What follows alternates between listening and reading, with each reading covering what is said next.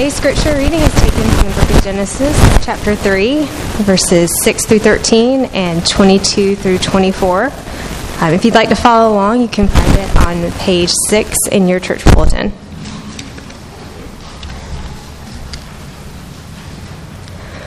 When the woman saw that the fruit of the tree was good for food and pleasing to the eye, and also desirable for gaining wisdom, she took some and ate it. She also gave some to her husband who was with her, and he ate it. Then the eyes of both of them were opened, and they realized that they were naked. So they sewed fig leaves together and made coverings for themselves. When the man and his wife heard the sound of the Lord God as he was walking in the garden in the cool of the day, and they hid them from the Lord God among the trees of the garden. But the Lord God called to the man, Where are you? He answered, I heard you in the garden, and I was afraid because I was naked. So I hid. And he said, Who told you that you were naked? Have you eaten from the tree that I commanded you not to eat from? The man said, The woman you put here with me, she gave me some of the fruit from the tree, and I ate it. Then the Lord God said to the woman, What is this you have done?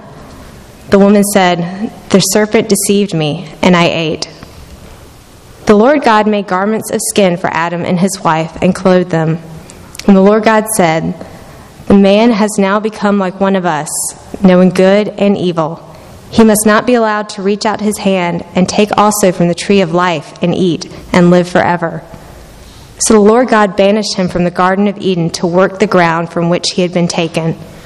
After he drove the man out, he placed on the east side of the Garden of Eden cherubim and a flaming sword flashing back and forth to guard the way to the tree of life.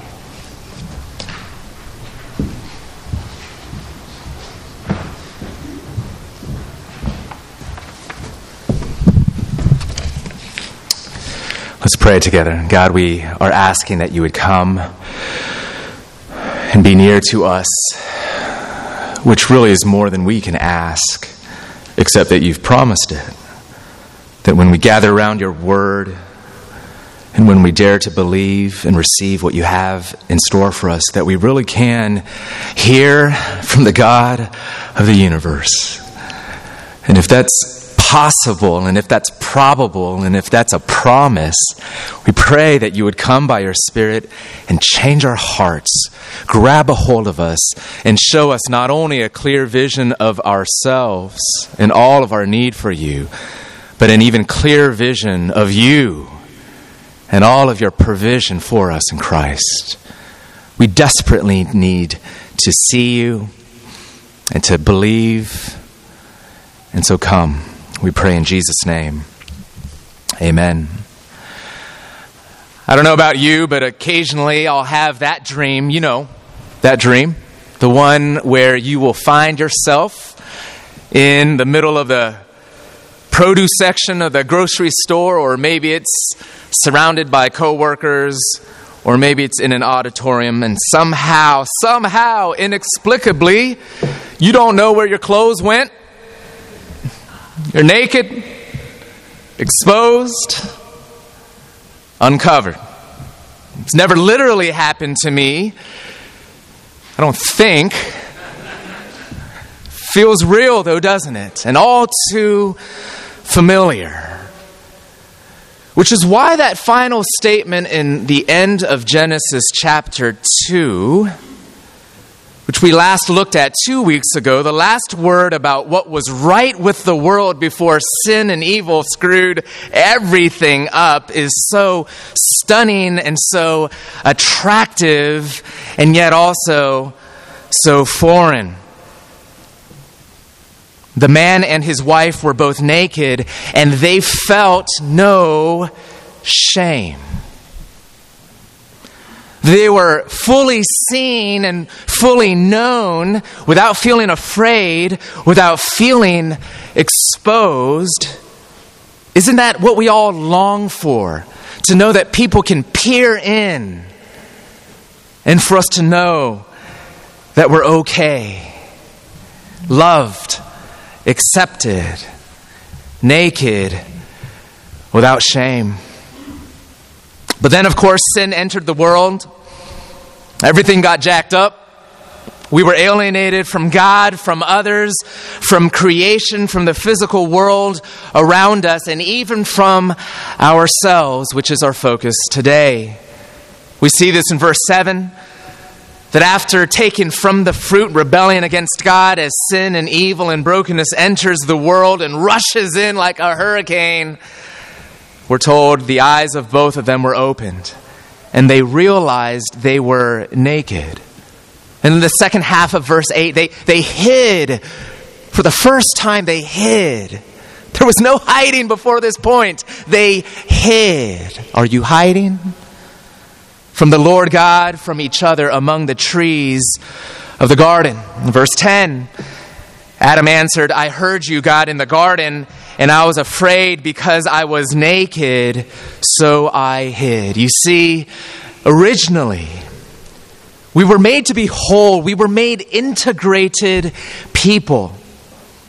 And now we're falling apart, as it were, disintegrated. Uh, we were at peace with even ourselves. And not to mention other people. We were at peace with ourselves, but now we're at war uh, with myself. You feel that way sometimes. Uh, we knew ourselves but now we feel like we're staring at a stranger even when looking in the mirror. Strangers to our own reflection. Maybe not such a mystery given that we were made in God's image, and yet when that image is vandalized and ruptured, suddenly we don't know who we are. We were made to be secure in relationship. Now we are deeply insecure. We experience fear and shame and unhappiness, guilt, a loss of identity, anxiety, substance abuse, and depression. There's a lot of stuff that's happening in our human disintegration. But today, I want to focus just on one. One that is all too often neglected, forgotten, not enough in our vocabulary, conversation, and meditation, and that is the experience of shame. In fact, in Western society, we're more or less clueless on this point, not on the experience, it's universal. This is actually reflected in the Bible. In one translation of the book of Psalms alone, the word shame occurs close to 40 times.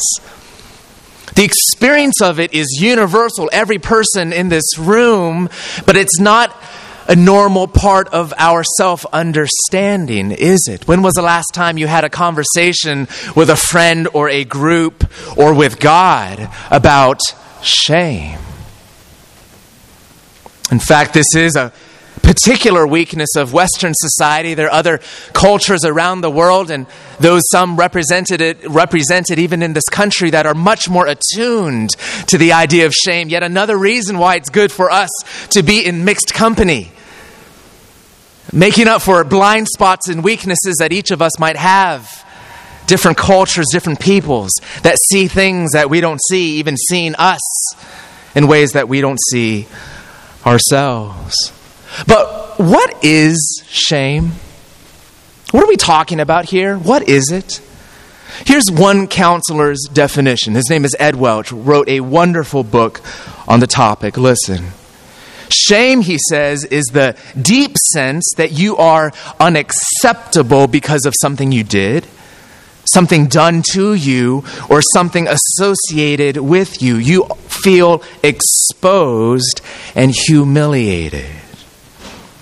See, we see different components of shame in this story. There's that self consciousness that Adam and Eve are overcome with. Uh, your eyes are opened to the gaze of others.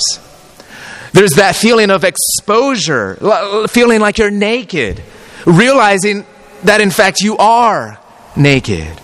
There's fear, there's hiding. Shame is the feeling of being an outcast like you don't belong. Uh, the feeling of being vulnerable and seen. It's the feeling of being dirty, unclean. Shame is feeling like faces are turned towards you, staring at you like you're hideous.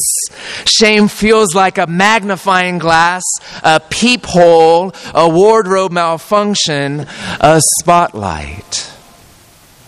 Shame is the boogeyman that says, You're not good enough. You know it. Your spouse left you, you didn't finish school. You're not great at reading or writing, you lost your job, you're not good enough. Something's wrong with you. The boogeyman that kind of points out to you that, that thing that happened when you were young that makes you feel undesirable or unlovable or, or maybe even just plain different. Not pretty enough, not attractive enough, not cool enough. Sort of that proverbial experience of the last person, last kid picked on the team, waiting by the fence on the playground. Or that young person knowing that there's no one else in all of the school that wants to go with him or her to the prom. It's the experience of children that feel like they're always punished, always just railed on, never, never forgiven, never encouraged, growing up with a sense that nothing they do is good enough. Something must be wrong with me. You feel like you stand out as noticeably different, maybe physically, maybe educationally, maybe financially, even racially. You see, it's why racism's destructiveness isn't just the power of hate, it's also the power of shame.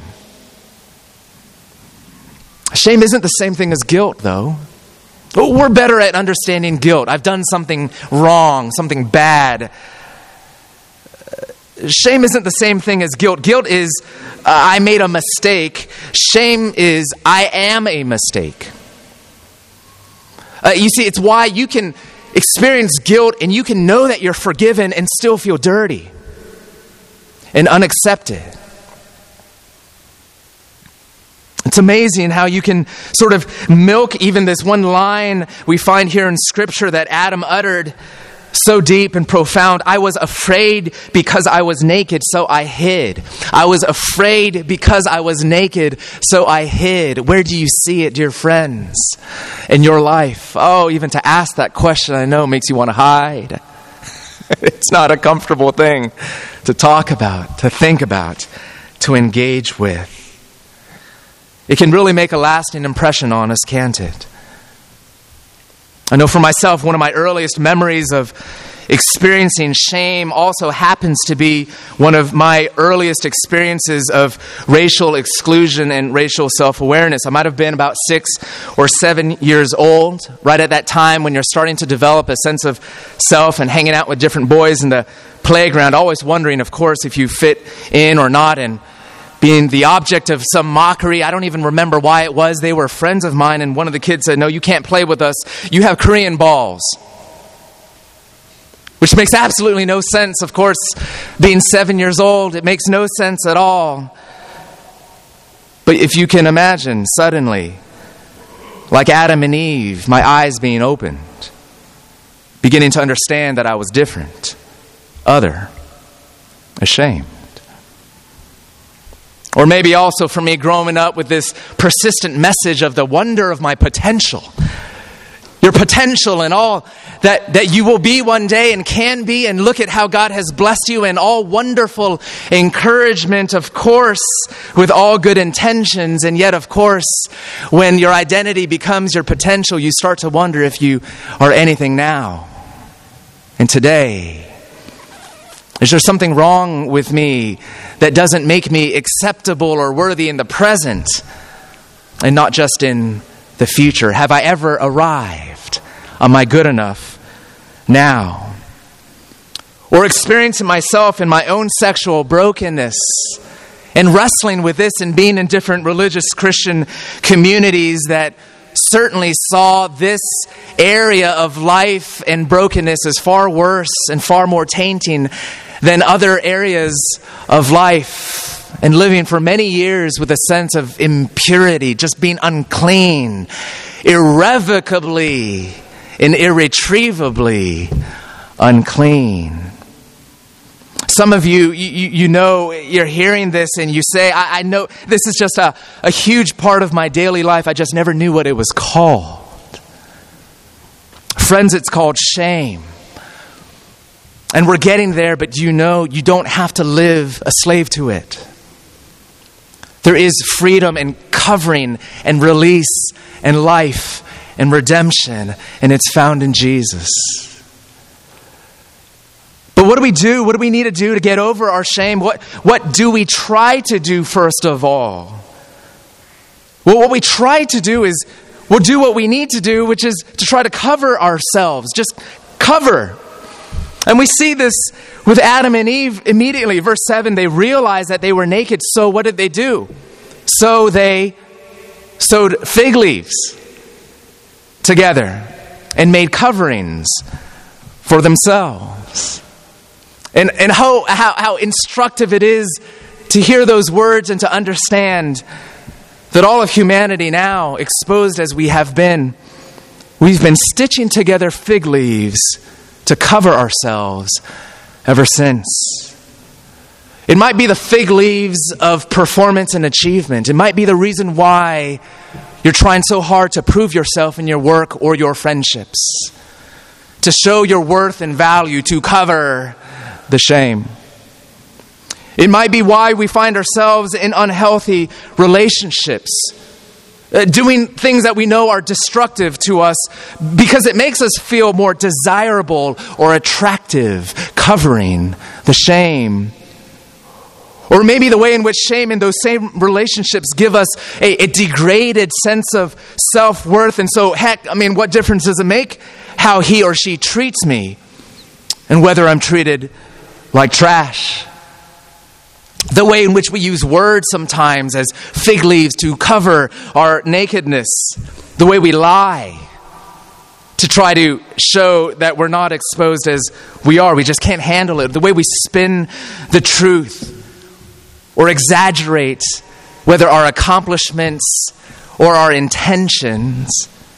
The way in which we boast to make ourselves look more honorable or valuable the way in which we become defensive. Uh, don't dare look here, stop. I didn't do that. Or the way we counterattack with blame. Well, what are you looking at? Have you seen yourself lately? Turning it back on them. Some of our most violent words and actions come from a place of shame fig leaves that we use to cover ourselves. It might be money, it might be drugs or alcohol. It can be even positive thinking that just doesn't last. That you make yourself feel better by a little bit of pep talk. But those leaves just dry up and fall off, don't they? They're brittle and coarse and they don't stay on. They have a lot of cracks and seams. And in the end, they don't work.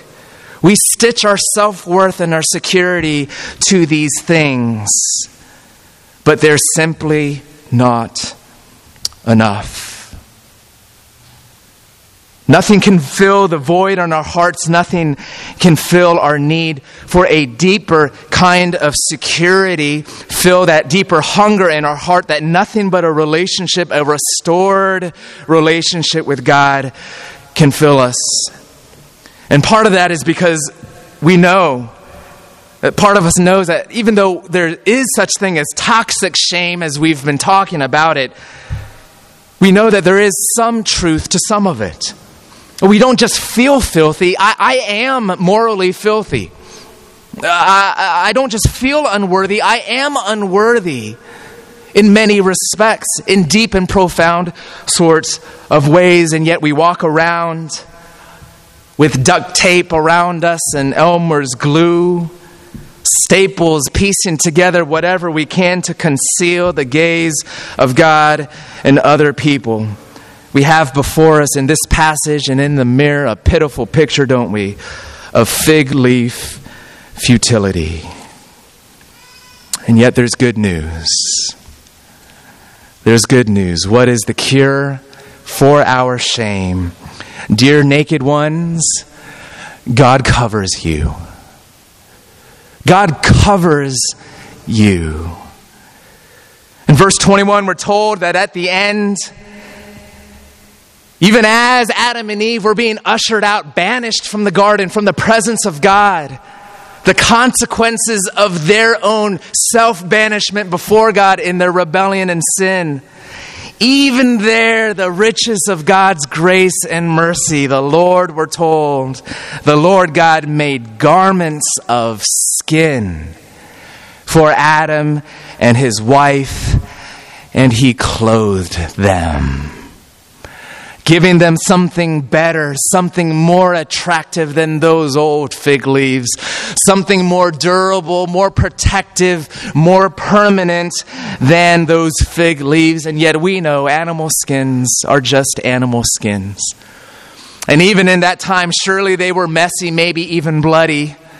It was a better solution, sure, but it too wasn't a perfect one, not a forever one a, a solution to physical nakedness, maybe, but a solution to the nakedness of our souls, well, that was still outstanding, wasn't it? Surely this could only be but a, a, a foreshadowing, a preview of a better garment, of a more perfect wardrobe given by none other than Christ Himself. And we see this promise worked out through Scripture again and again and again. Jesus, who himself, we're told, is the author and perfecter of our faith, Hebrews 12, who for the joy set before him endured the cross, scorning its shame. This Christ who was humiliated. Acts 8:33 humiliated and received no justice. You see, what is shame? What, what really is shame? Shame is being misunderstood. Even when you only preached and spoke truth your entire life. Shame is being insulted even when you did no wrong. Shame is when you're betrayed even by your dearest followers. Shame is when your very relationship with your best friend is denied by him under pressure. Shame is being accused and condemned for something you didn't do and then being mocked and laughed at for it. Shame is being abandoned and stripped naked on a busy road to Jerusalem. Shame is being crucified, cursed, and cut off by God, treated like a hell deserving sinner, though you are the beauty of all eternal righteousness. Shame is what Jesus bore for you and for me. Hallelujah. His shameful death covers your nakedness, friends. Extinguishes shame's power to define you and degrade you. You are not what shame tells you you are. You are clothed in the Son of God promised after promise that we have, even in the Old Testament, as we had, but only a, a glimmer and a foreshadowing of who He one day would be. In places like in Isaiah 61, when we're told, I delight greatly in the Lord, my soul rejoices in my God, for he has clothed me with garments of salvation. Zechariah 3 4, when God turned to the prophet Joshua and he declares over him, See, I have taken away your sin and I will put rich garments on you. Galatians 3 tells us finally what these garments are and rather who these garments are. You are all sons and daughters of God through faith in Christ Jesus. For all of you who are baptized into Christ have clothed yourself with Christ. Dear friends in Jesus, you are not naked any longer. You are clothed. You are not stained and filthy. You are clean and you are given the status of highest worth and value and honor. You are called a son or daughter. You see, in the ancient world, garments were a way of displaying one's inheritance.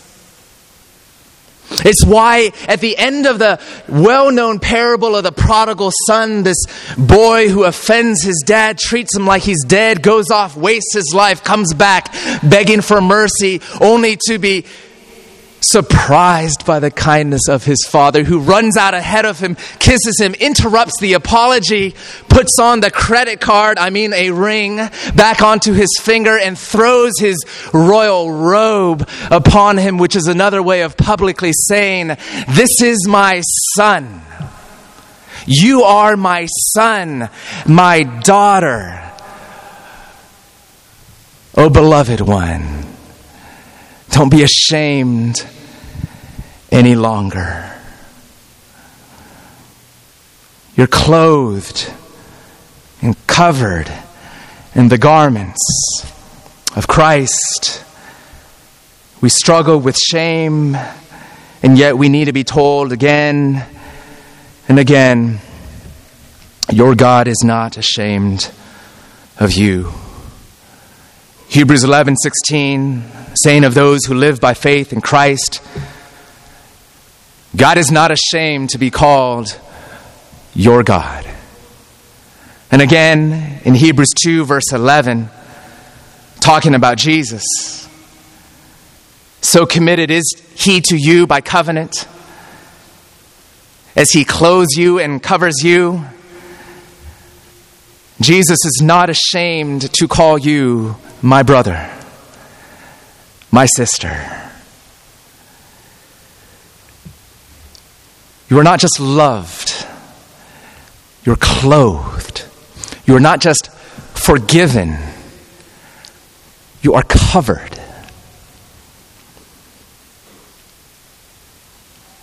The words of Isaiah 54 Fear not, you will no longer live in shame. Do not be afraid, there's no more disgrace for you.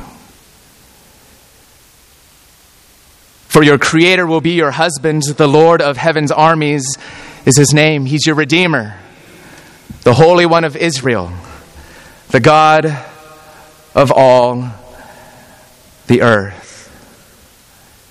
Dear friends, sons and daughters of the King, for all of you who were baptized into Christ, have indeed clothed yourself with Christ. Let's pray. And so we bring all of our trembling nakedness before you, Father. Some of us, we barely know where to start.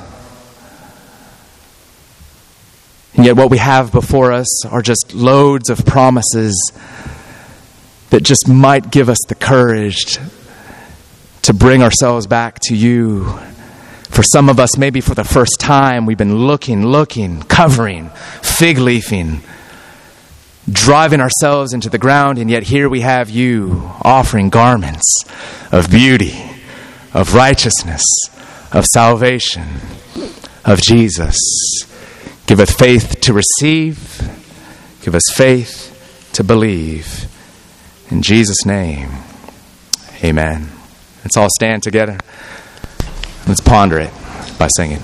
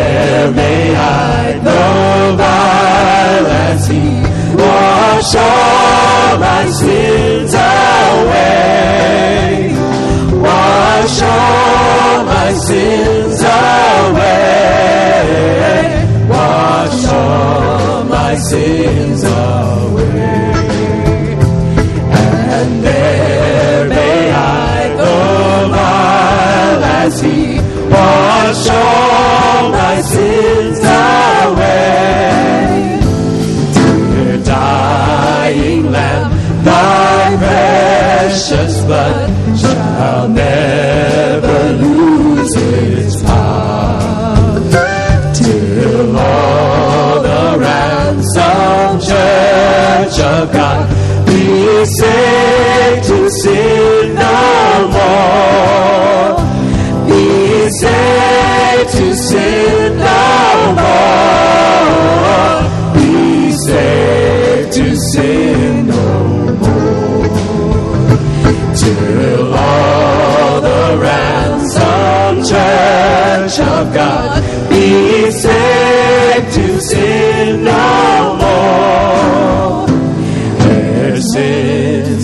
faith I saw the stream, thy flowing wounds supply.